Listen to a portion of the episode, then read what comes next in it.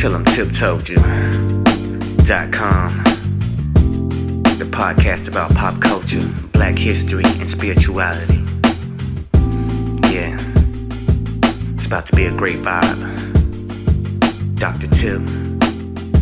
Gonna take it away. Tell 'em Tip Told You.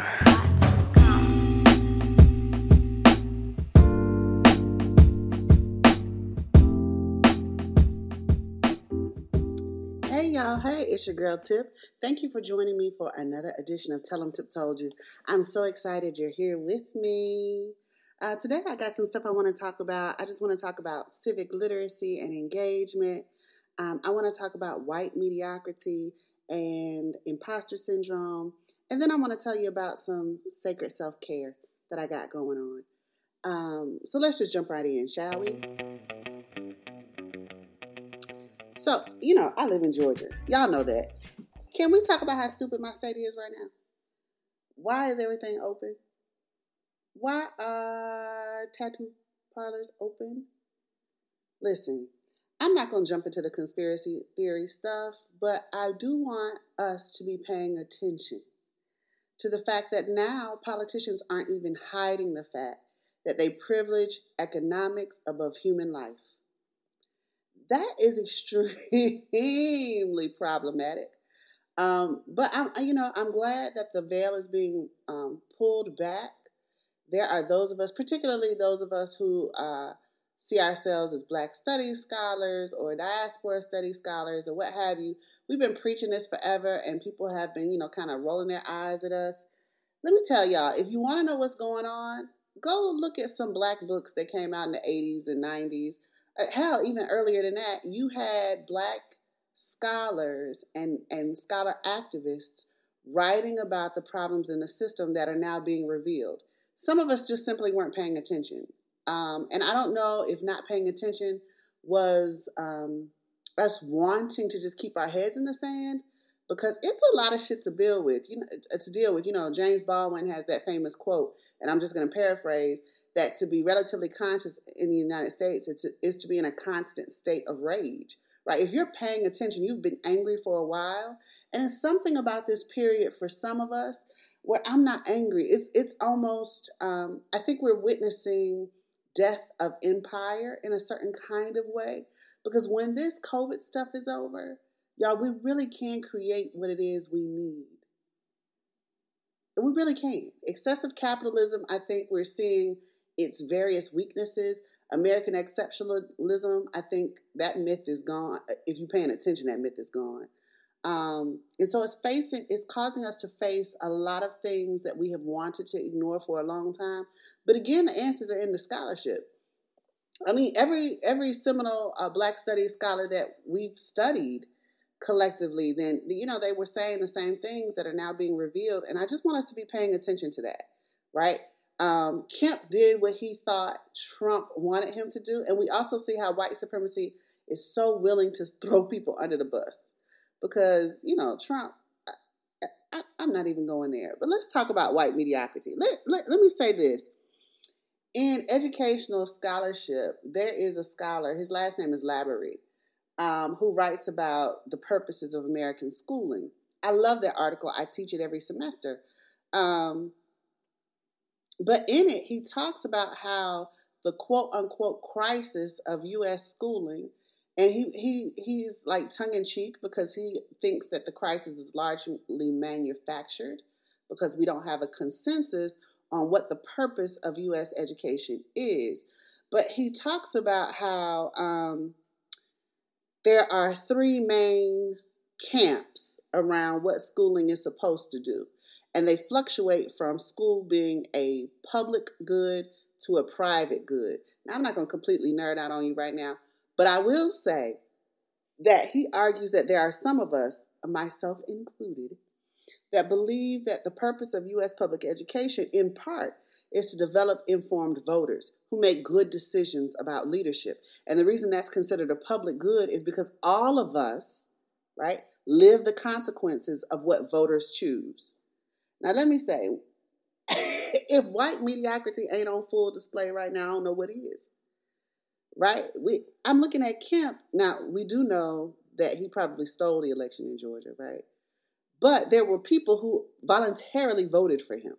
That's problematic. And we know there were, although there are, you know, inconsistencies around Trump's election, um, there were people that voted for him, black people that voted for him. And then did y'all see the, the interview with Anderson Cooper and the mayor of Las Vegas? Listen, if white mediocrity ain't on full display, y'all, we are seeing what happens when uninformed voters choose white mediocrity. Now, there are all kinds of reasons why they might be making those choices, white supremacy included.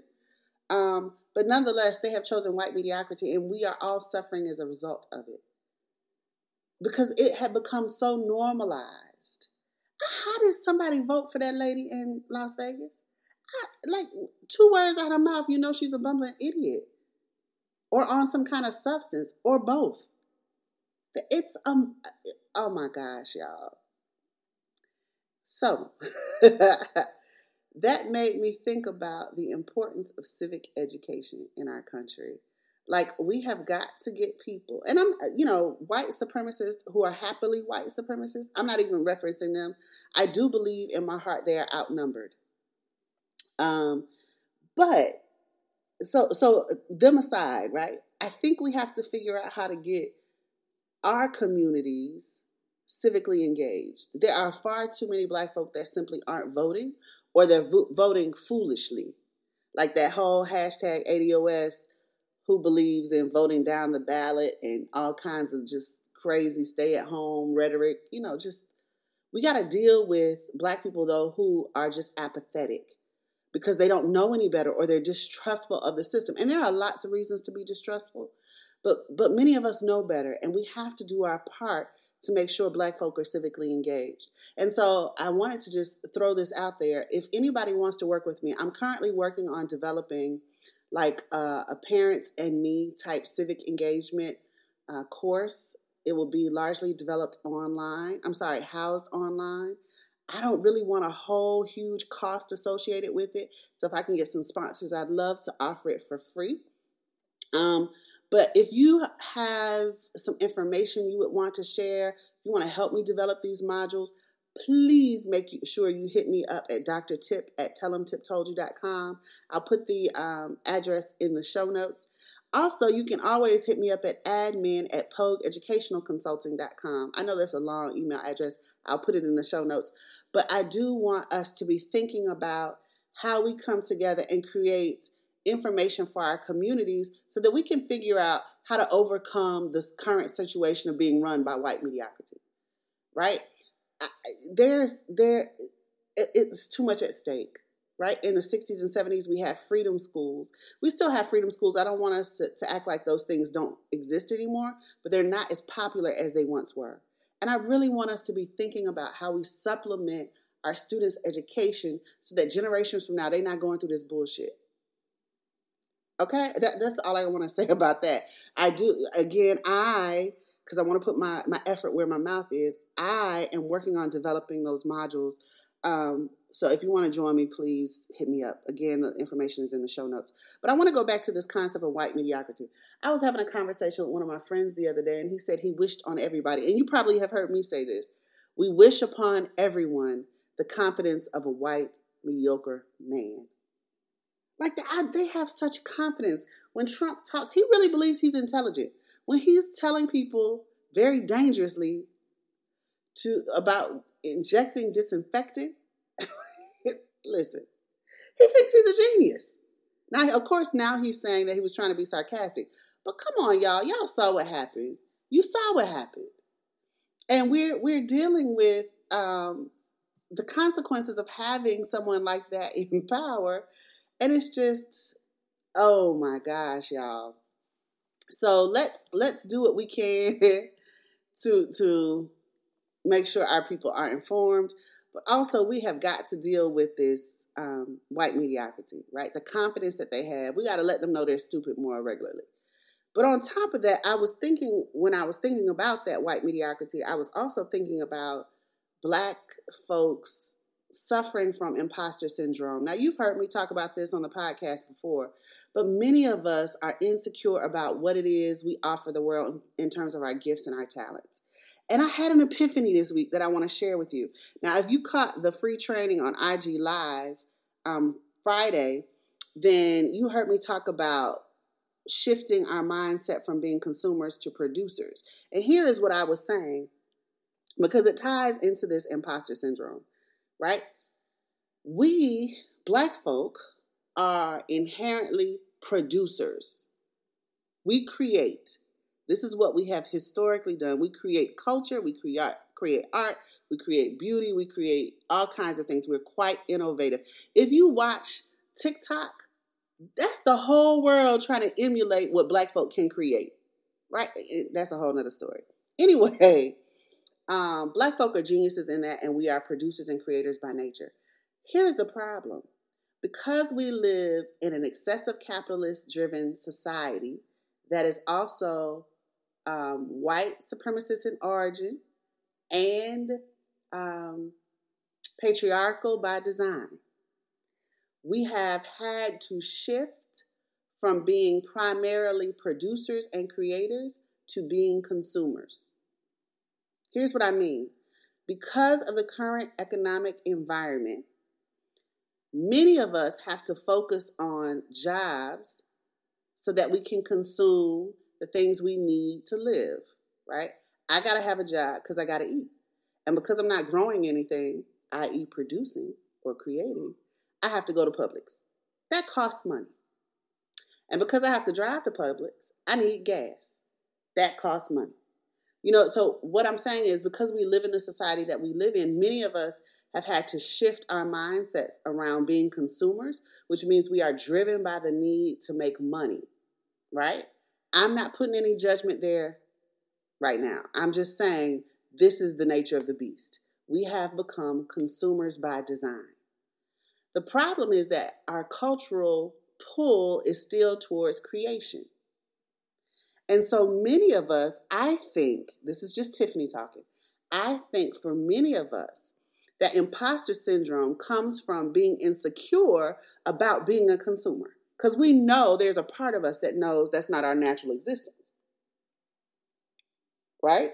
And we're doing we're dealing with insecurities that say, in this system, now I'm talking about subconsciously, we're dealing with insecurities that say, because I have not amassed millions, billions, etc., I'm somehow inferior to those who seem to have produced millions, billions, etc., or even thousands.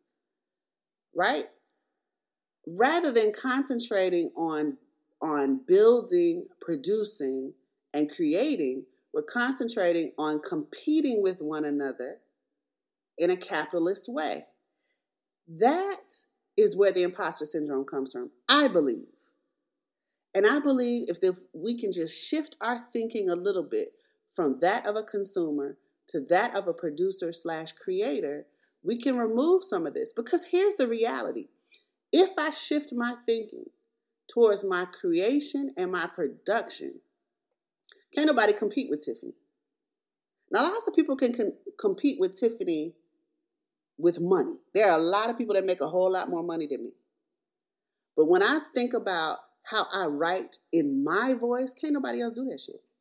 Can't nobody else write like Tiffany because there's only one Tiffany.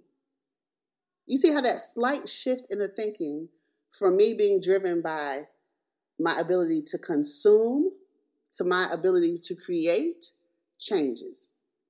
Because an artist, a real artist, an artist at heart, is not competing with other artists. They're just creating their art. Right? It's, it's the people who want to consume the art that might pit artists against each other. But artists themselves, I just want to produce what my heart tells me to produce, what spirit tells me to produce. Right? So I think part of confronting our imposter syndromes is getting to that shift that happens between a consumer's mindset and a producer's mindset. I'm not going to go much more into that because y'all should have been in Friday's training on IG. If you're not already following me on Instagram, make sure you go follow at Tiffany D PhD. But all that being said, I just want us to, to really tackle that imposter syndrome by figuring out where it is we're putting our energy. behind being able to consume more or behind being able to produce more. I've lied. Let me keep going. So, part of that shift means protecting the time it is that you use to create, right? And, and here's what I mean about creation it doesn't have to be, some of us are writers, so we're creating text, but it doesn't have to be some best selling novel or self development text. It just might be your blog, it might be your journal, but you're creating something that universe can look at you and say, yes, he or she is creating what's supposed to be created. He, she, or they, right? Uh, it might be that you're gardening, that you're, uh, many of us now are looking to plant um, fruits and vegetables in our yards. You're creating something when you do that, right?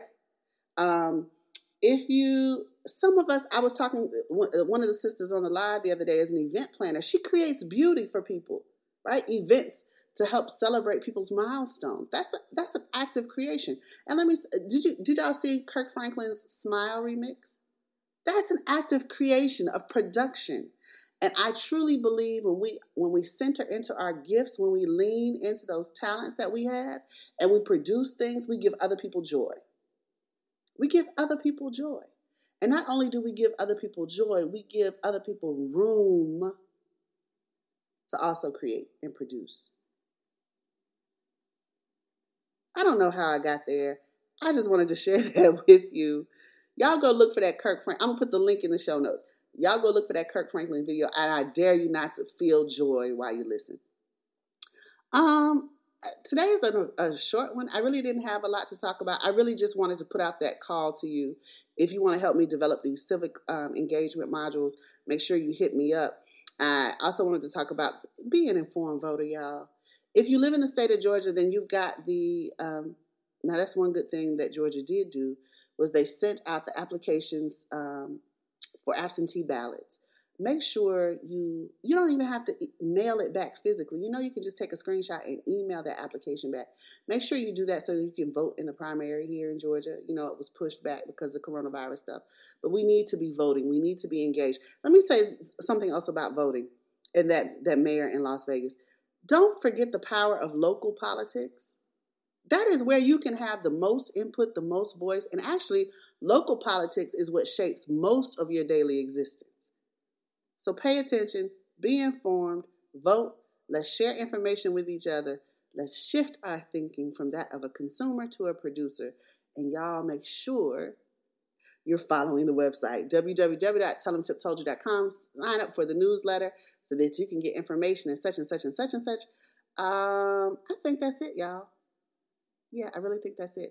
Y'all have a wonderful, wonderful day. Tell them Tip told you. Today's episode of Tell them Tip Told You is brought to you by the Freshman Boot Camp.